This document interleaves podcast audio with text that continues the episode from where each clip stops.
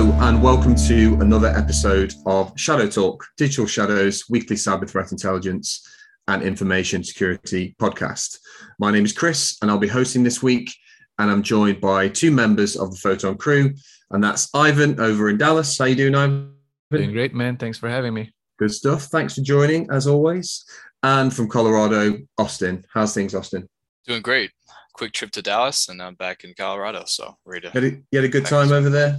Yeah, it's great to collaborate, work with the team, and you know, a little change of scenery.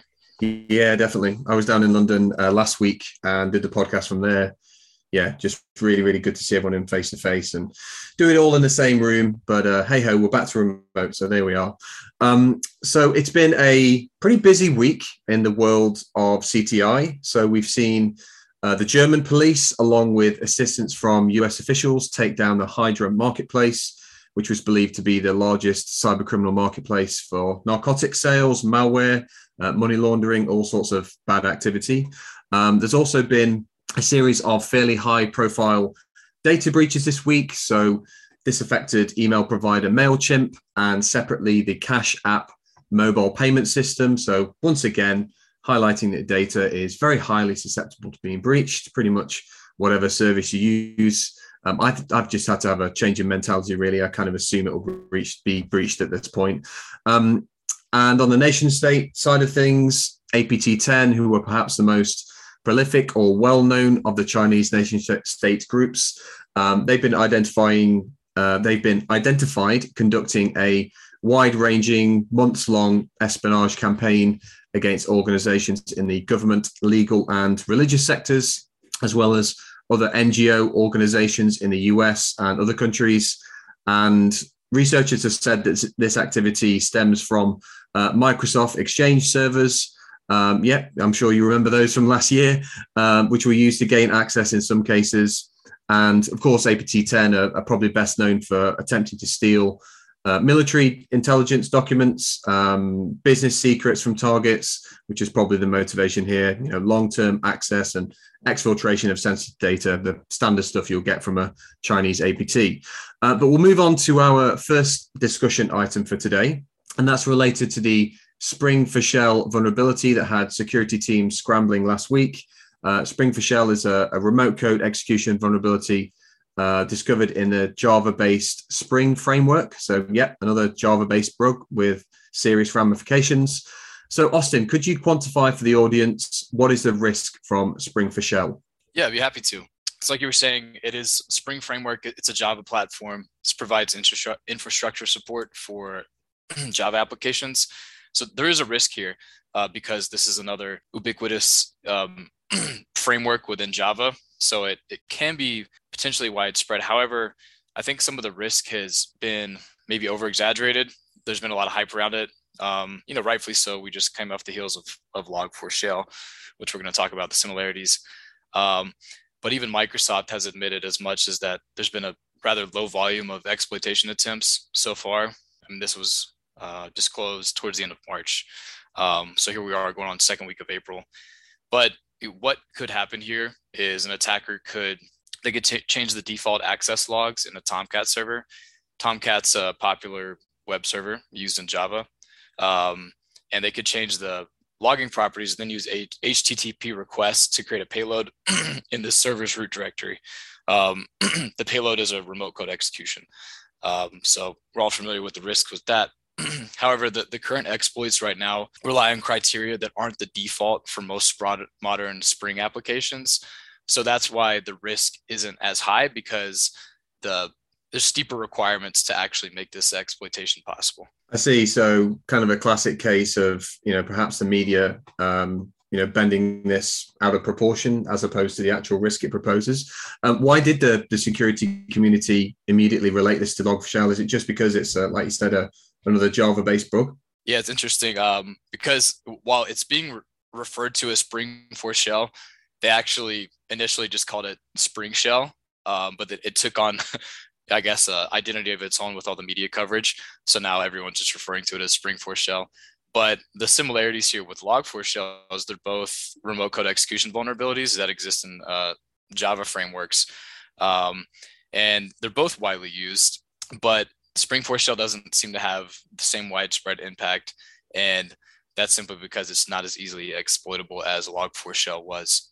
Excellent. Well, that's good to hear, first and foremost, because I'm sure we had some uh, horrendous memories of Log4Shell. Um, obviously, that wasn't that long ago. Um, what should organizations be doing with this this particular bug at this time? Yeah, I, I think the the biggest thing is um, updating the Spring framework to the latest versions, uh, which are 5.3.18, 5.2.20, uh, just out of abundance of caution. Um, but they should also be upgrading Tomcat to um, there's three different versions that they recommend uh, recommend upgrading to, uh, just because that's the avenue that can be used to exploit this vulnerability. Um, so I think that would be the best steps to take. I see. I see. I, Ivan, any any thoughts on on this particular bug? Uh, not at the moment. I think Austin covered it pretty well. Good stuff. Yeah, good. Good to note there, Austin. That you know, as you said, the the risk has perhaps been over exaggerated to a certain extent. You know, particularly with the the low volume of um, exploitation attempts. Uh, but as always, you know, patching is the, the way out of many of these issues. Um, we'll move on to the, the next item. Um, and you may have seen reporting identifying a new remote access Trojan that interestingly has been named Borat. I'm sure many of our uh, listeners remember the infamous character from Sacha Baron Cohen. Um, and that's appeared on many darknet markets, offering easy to use features to conduct DDoS attacks, uh, user access control bypasses, and uh, actually the re- deployment of ransomware, which is really interesting. Um, so over to you, Ivan. Um, could you give us a few more details on exactly, you know, what is Borat Rat and, and what its capabilities? Um, and is this more sophisticated than others of a similar nature? Sure. Yeah. So Borat Rat is a re- remote access Trojan and uh, it allegedly has many capabilities to allow users to perform DDoS attacks, key logging, uh, steal credentials, and they can even be used to deploy ransomware. So, since it is a rat, uh, it can also allow the threat actors to remotely control uh, the victim's devices, such as it, the mouse, the keyboard, and it can also give the threat actor access to the victim's files. So it is a lot like the other rats we have seen, but it does have some additional capabilities that makes it not, not only a rat, but also it could be considered a spyware, ransomware, or even a DDoS tool. So it's very easy to use, and that's what makes it a very attractive tool for cyber criminals. I see. So it has, you know, really kind of rigid and uh, I say rigid, that's the wrong word. Uh, a huge array of functionality that it can, can it can draw upon, and obviously it's quite easy to use. Um, do you think this represents a significant development of, of cyber criminal activity, or you know, how might its use impact the the cyber threat landscape as a whole? So I wouldn't call it a significant development because uh, we have seen similar malware in the past uh, with many capabilities and functionalities, but this malware is def- definitely not a joke, and it has a very long list of functionalities that makes it a Swiss knife uh, for cyber criminals. And uh, as far as the impact on the threat landscape, that remains to be seen. It really depends on how reliable the tool is, how accessible it is to other cyber criminals. And uh, we don't know at the moment who is using the tool and uh, if it's up for sale or maybe if it's being offered for free. But it, depending on all these factors, uh, if their threat actors can get their hands on this and if it works as advertised, then it could definitely have a large impact on the threat landscape. I see. Um, do you think that that cyber criminal activity is is perhaps becoming easier overall? You know, we've talked about the um, the professionalization of of cyber criminal um, activity in the past. You know, to to, to quite a large extent. Um, do you think the bar of entry for for less experienced actors is perhaps becoming lowered? Yeah, absolutely. Uh, back in the day, cyber criminals they had to build uh, uh build other own tools and exploits, but nowadays you can just create an account on a criminal forum and download any hacking tool that you may want for a very small cost, and some are even available for free. Uh, in addition, there are many guides and tutorials everywhere giving you like a step by step instruction on how to become a hacker. So anyone with enough dedication and time can learn how to become a cyber criminal these days. Now, tools like this one definitely lower the entry bar, and uh, this is likely a trend that we're going to keep seeing and happen in the future. See, I think I feel like we're almost advertising this this route um, of cyber criminal activity. We're, we're almost suggesting, look, you can do this. It's easy. But you got these really easy tools to uh, to facilitate your access. Uh, Austin, any thoughts on this particular rat? Um, a big fan of the movie. Uh, yeah, me too. yeah, the first one at I'm least. a- no, I, I can't say I'm um, as knowledgeable or familiar with this one as Ivan and as Ivan is, but yes, um, it's uh, to be you know not taken lightly. Wh- whether the risk is uh, considered high or the risk is considered low with these, I think you have to um, take all necessary precautions. Absolutely. Yeah. Despite its name, no laughing matter. Um, I, I'll have to check into exactly why they called it Borat. Um, but yeah, a bit of a funny one there. Um, we'll move on to the the last item uh, for today, and this is something I've I've read up uh, quite a bit this week. Um, I've actually written in some on this particular topic, and recent reporting on the Carbanak Group, who you know you might have heard uh, referred to as Fin Seven. Um, they've um, essentially been uh, conducting a bit of a demonstrable shift in their methods um, in you know comparison to what they you know perhaps started uh, to do in 2013. Um, Carbanak are a, financially motivated group, mostly known for targeting financial companies through the use of social engineering attacks, um, largely going after kind of payment card information, going after ATMs, um, point of sale systems, that sort of thing. And their new focus has shifted to the use of compromise, compromising web infrastructure associated with companies selling digital products uh, before corrupting download links to upload its PowerPlant malware. And Carbanak have um, interestingly been also associated with facilitating, uh, butchered that word there, facilitating access for several ransomware groups. Uh, which again was a, a, really interesting development. So, several of the ones you'll know about DarkSide, um, ALPHV, uh, which other one? Ryuk. Uh, I think they're all associated with Carbanak activity. Um, so the first question I want to pose to you both today, uh, Ivan, is um, you know, other than the description I just gave, to be fair, um, who are Carbanak and uh, what are their usual TTPs? Okay, so their their usual tactics involve spear phishing emails and uh, malicious attachments. And uh, these attachments usually download a combination of open source and custom malware uh, other tactics that usually involve uh, exfiltration and exploitation of payment payment card data, uh, and through the use of point of sales malware (POS). Uh, now, it does seem that Fin7 has recently evolved their tools to include a PowerShell backdoor named PowerPlant, and it's now being used by a lot of ransomware gangs to deploy ransomware. Uh, Fin7 in the past, they also had many members being arrested by US law enforcement but it doesn't really seem like this has stopped the group from wanting to conduct attacks. Yeah, that was one of the uh, the points I raised on the Intsum actually is that they were quite resilient considering that they had some of their members arrested in 2018, uh, which sort of distinguishes them from other cyber criminal groups who have been targeted by similar law enforcement activity. And immediately the reaction appears to be kind of go underground, you know, rebrand, you know, maybe go and work on another project. Um, but Carbanak have, you know, been quite resilient in the fact that they've they've stuck around for this this amount of time. Um, I, I, saw as well, you know, interestingly, uh, with the group there, they do seem quite innovative in the techniques in that they, um, uh, I think we reported on this actually on one of the previous podcasts, but they were sending USBs with malware on to, to kind of targeted companies, um, just expecting someone would be uh, silly enough to actually unplug that. And um, they also created a fake pen testing company as well, um, with un- unexpected IT specialists, you know, perhaps assisting them with gaining initial access at, at certain companies. So, you know, really, really innovative um, but sophisticated group.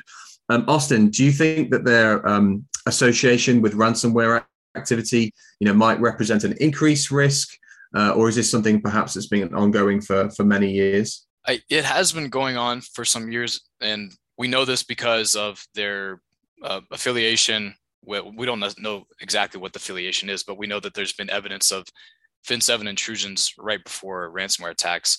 Um, but we know that this has been going on for some time because some of these groups are Maze and DarkSide. We know Maze was really popular two years ago.